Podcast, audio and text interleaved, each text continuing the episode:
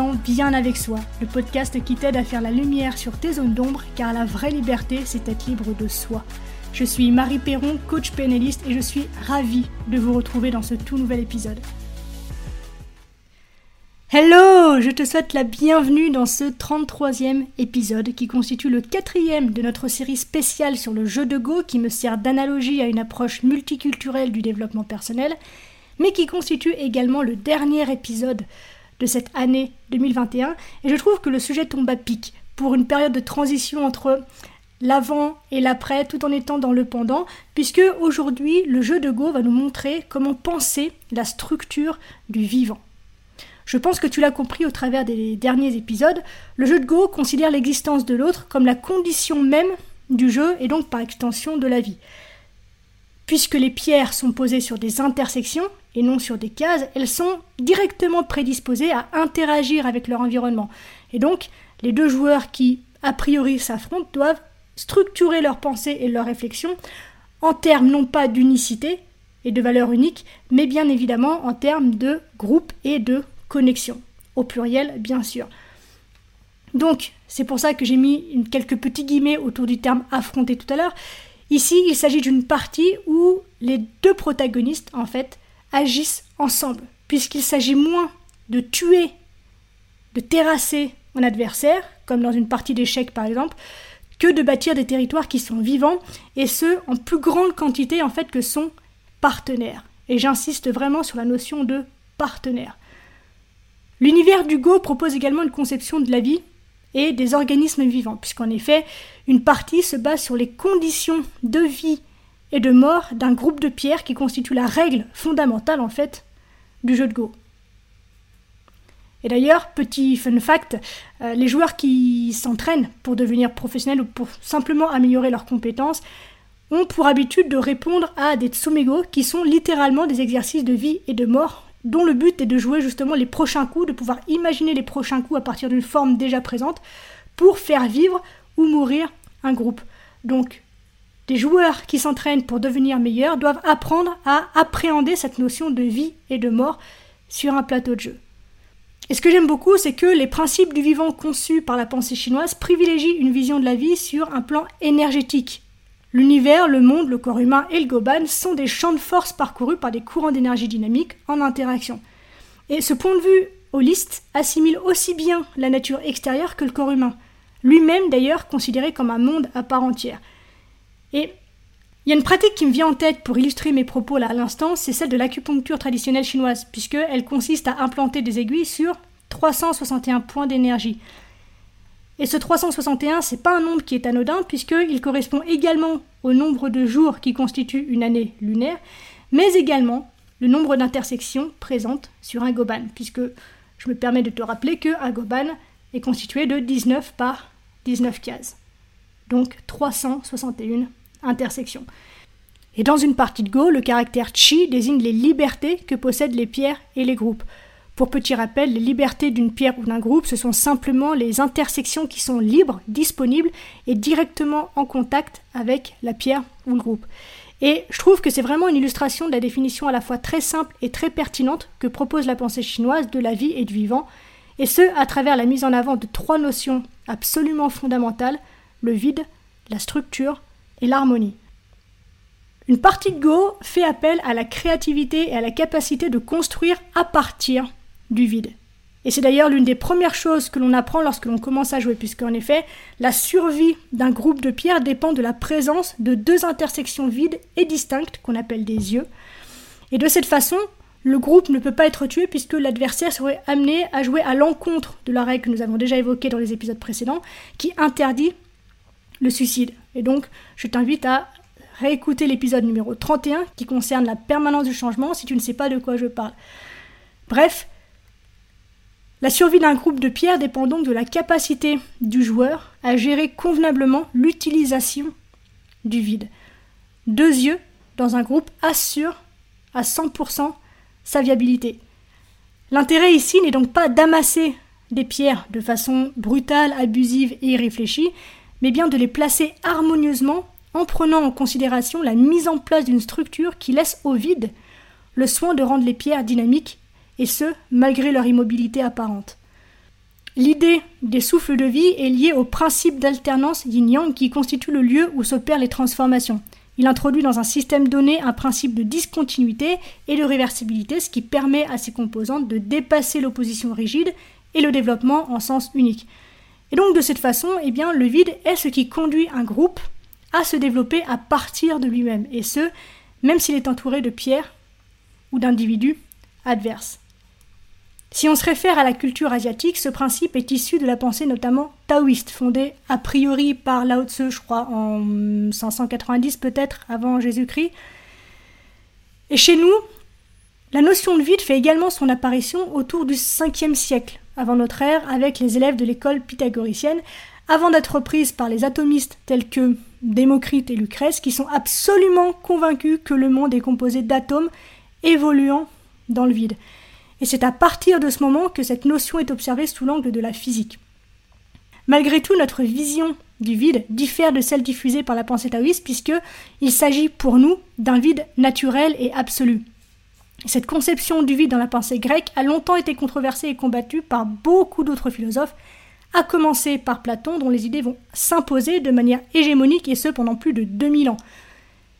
Elle tente, malgré tout, une nouvelle percée, à l'époque de la Renaissance, avec des penseurs tels que Evangelista Torricelli, euh, qui est à l'origine de la première expérimentation du baromètre à mercure, et ce, malgré l'écrasante concurrence que lui oppose une autre matière insaisissable à l'époque, mais indispensable à la compréhension de nombreux phénomènes, l'éther.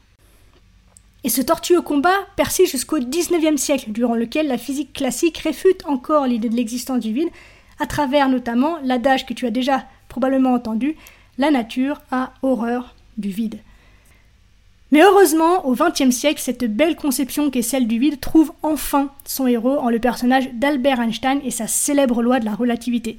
Puisque, en effet, depuis ce jour, eh bien, la physique telle qu'on la connaît aujourd'hui admet que le vide quantique est un vide doté d'énergie, mais dépourvu de particules, où règnent des champs qui fluctuent tout en restant nuls en moyenne, avec des paires particules qui sont des antiparticules virtuelles qui peuvent surgir et disparaître n'importe où et n'importe quand, et c'est cette nouvelle vision qui est mise à contribution pour décrire et comprendre notamment des théories telles que celle du Big Bang. Puisque on peut effectivement trouver dans certains textes explicatifs que l'univers est peut-être issu d'une rupture de symétrie dans les fluctuations des champs de gravitation quantique, et que donc la matière serait née du vide. Et c'est ce nouveau regard qui rejoint celle de Lao Tzu, qui transmet l'idée que le vide n'est pas le néant, mais que ce n'est pas rien non plus. C'est un potentiel de création, un élément dynamique qui participe, de par son énergie, au fonctionnement et à l'harmonie du monde matériel. Et c'est exactement le même principe que l'on applique lors d'une partie Go à travers le subtil dosage d'intersection vide entre les pierres qui est absolument essentiel pour leur survie. Les joueurs doivent donc développer une capacité à anticiper et visualiser les intersections qui constitueront les yeux de leur groupe alors même qu'ils sont encore à l'état de projet. Donc il ne s'agit pas de s'appuyer sur des points de symétrie du groupe, mais sur des positions justes, c'est-à-dire que le chemin idéal n'est pas un entre-deux, mais une voie que l'on trouve à partir d'un regard neuf et percutant. La conception du vide a également un impact aussi intéressant qu'inattendu sur la sphère de la communication interpersonnelle. C'est dans les années 70 dans l'école de Palo Alto, en Californie, que l'idée d'une communication par l'absence de verbe commence à émerger. Ce centre de recherche est spécialisé dans les recherches sur la santé mentale et psychologique et leurs études proposent d'autres points en commun avec le Go. L'utilisation théorique et pratique qu'ils établissent de ce paradoxe sur la communication fait subtilement écho aux enseignements dispensés par Lao Tzu. Quoi de plus paradoxal à première vue que de considérer la communication par l'absence de celle-ci et de bâtir la solidité d'une structure sur l'absence même de matériaux? Et je trouve super intéressant de constater que le penseur chinois du XVIe siècle avant notre ère et les psychothérapeutes du XXe siècle sont tombés d'accord pour dire que dans le cadre de la modification d'une situation, il ne s'agit pas de se plonger immédiatement et bêtement dans l'agitation irréfléchie, mais bel et bien de commencer par aborder la problématique sous un œil différent. Il ne faut pas simplement se fier au bon sens, entre guillemets, mais bel et bien établir d'autres manières de faire et de se comporter. Et le Go, dans l'usage qu'il nous propose de faire du vide, est un outil propice au développement in vitro de ces nouvelles conceptions de la vie, puisqu'il nous permet également de plébisciter les sciences humaines et la biologie en proposant une vision de la vie basée sur la structure. Et donc en effet, une partie de Go nous amène à créer des groupes à partir de pierres reliées entre elles par des liens de nature organique. C'est donc l'arrangement de leur structure qui garantit la durabilité de leur existence. Et d'ailleurs, c'est amusant puisque les deux yeux nécessaires à la survie d'un groupe de pierres dans une partie de Go sont très souvent comparés aux deux complémentarités yin et yang.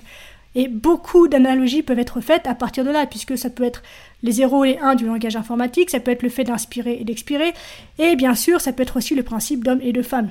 Ils peuvent également être associés aux pôles électriques, négatifs et positifs, qui permettent de rendre la vie possible. Donc, une partie Go nous enseigne que ce sont ces principes bipolaires, complémentaires et dialogiques qui sont à l'origine de toute forme de vie. La vie ou la mort d'un groupe de pierres est donc déterminée par sa structure qui peut être définie à partir de la théorie des ensembles. Ça veut dire qu'une structure, telle que je l'évoque ici avec toi, constitue l'ensemble des relations qui existent entre les éléments d'un ensemble. Je te la répète parce qu'elle est très importante, une structure constitue l'ensemble des relations qui existent entre les éléments d'un ensemble. Donc structurer consiste à trouver le moyen d'établir l'ensemble de ces relations. Et donc, le fait d'aborder ce principe d'énergie constitutive de la vie sous l'angle de la biologie entre en résonance avec le modèle de conception chinois qui met en avant que la vie est avant tout un champ de force énergétique qu'il faut comprendre et connaître pour déterminer le potentiel d'une situation et prendre les décisions adéquates. La formation interne d'un groupe de pierres sur le goban façonné autour du vide médian est donc la clé du maintien de la vie dans un environnement en constante mutation, tel que ça peut être le cas donc au cours d'une partie et par extension dans la vie. Toute action humaine isolée dans son contexte universel perd donc de son efficacité. Et ça, la pensée occidentale a du mal à l'entendre. Toute action humaine isolée dans son contexte universel perd de son efficacité l'environnement est en constante évolution dans laquelle l'homme est irrémédiablement entraîné.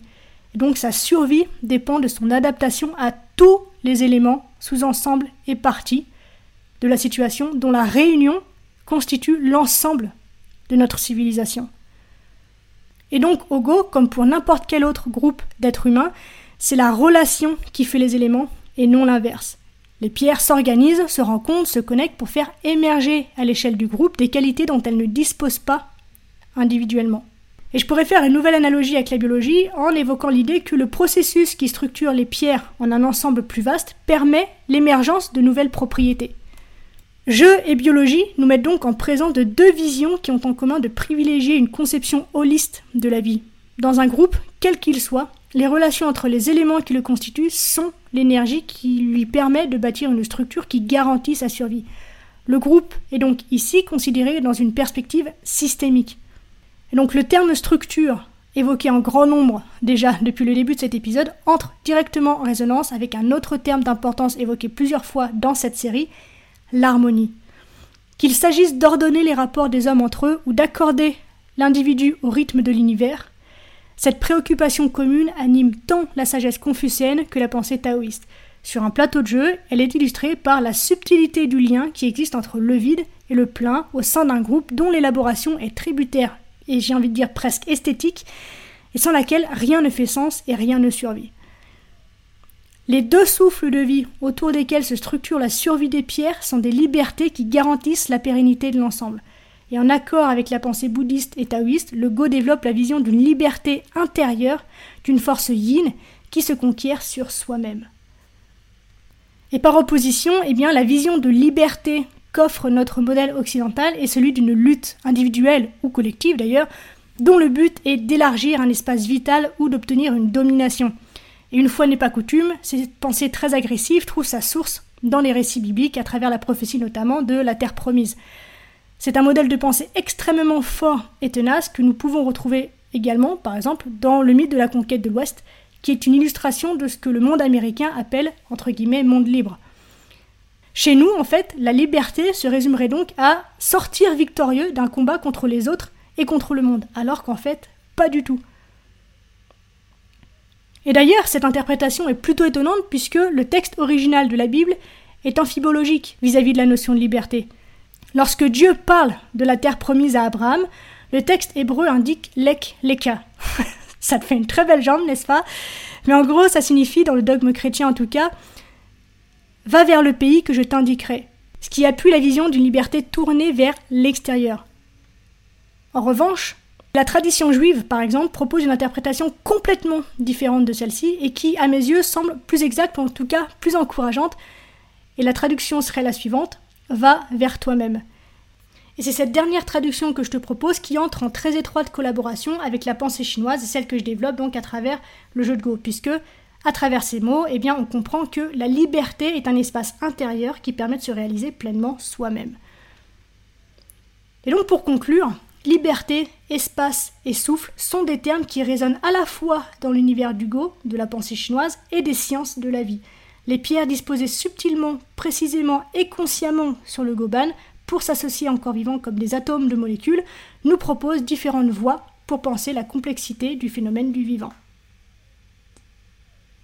On arrive déjà à la fin de cet épisode. Merci de l'avoir écouté jusqu'au bout. J'espère qu'il t'a plu. Si c'est le cas, eh bien n'hésite pas à m'en faire part et à m'encourager en mettant un petit commentaire et 5 étoiles sur Apple Podcast. Le témoignage et les interactions avec le contenu permettent de le rendre disponible à un plus grand nombre de personnes et donc d'agrandir la communauté et c'est super important pour moi. N'hésite pas également à me poser tes questions si tu en as, à approfondir le sujet avec moi sur Instagram, sur Marie Perron Coach, tout attaché, et je serai très heureuse de débattre avec toi sur ces sujets-là. Voilà, c'était donc le dernier épisode de cette année 2021. J'espère que le bilan pour toi est positif, j'espère que tu as de beaux projets qui s'avancent pour 2022.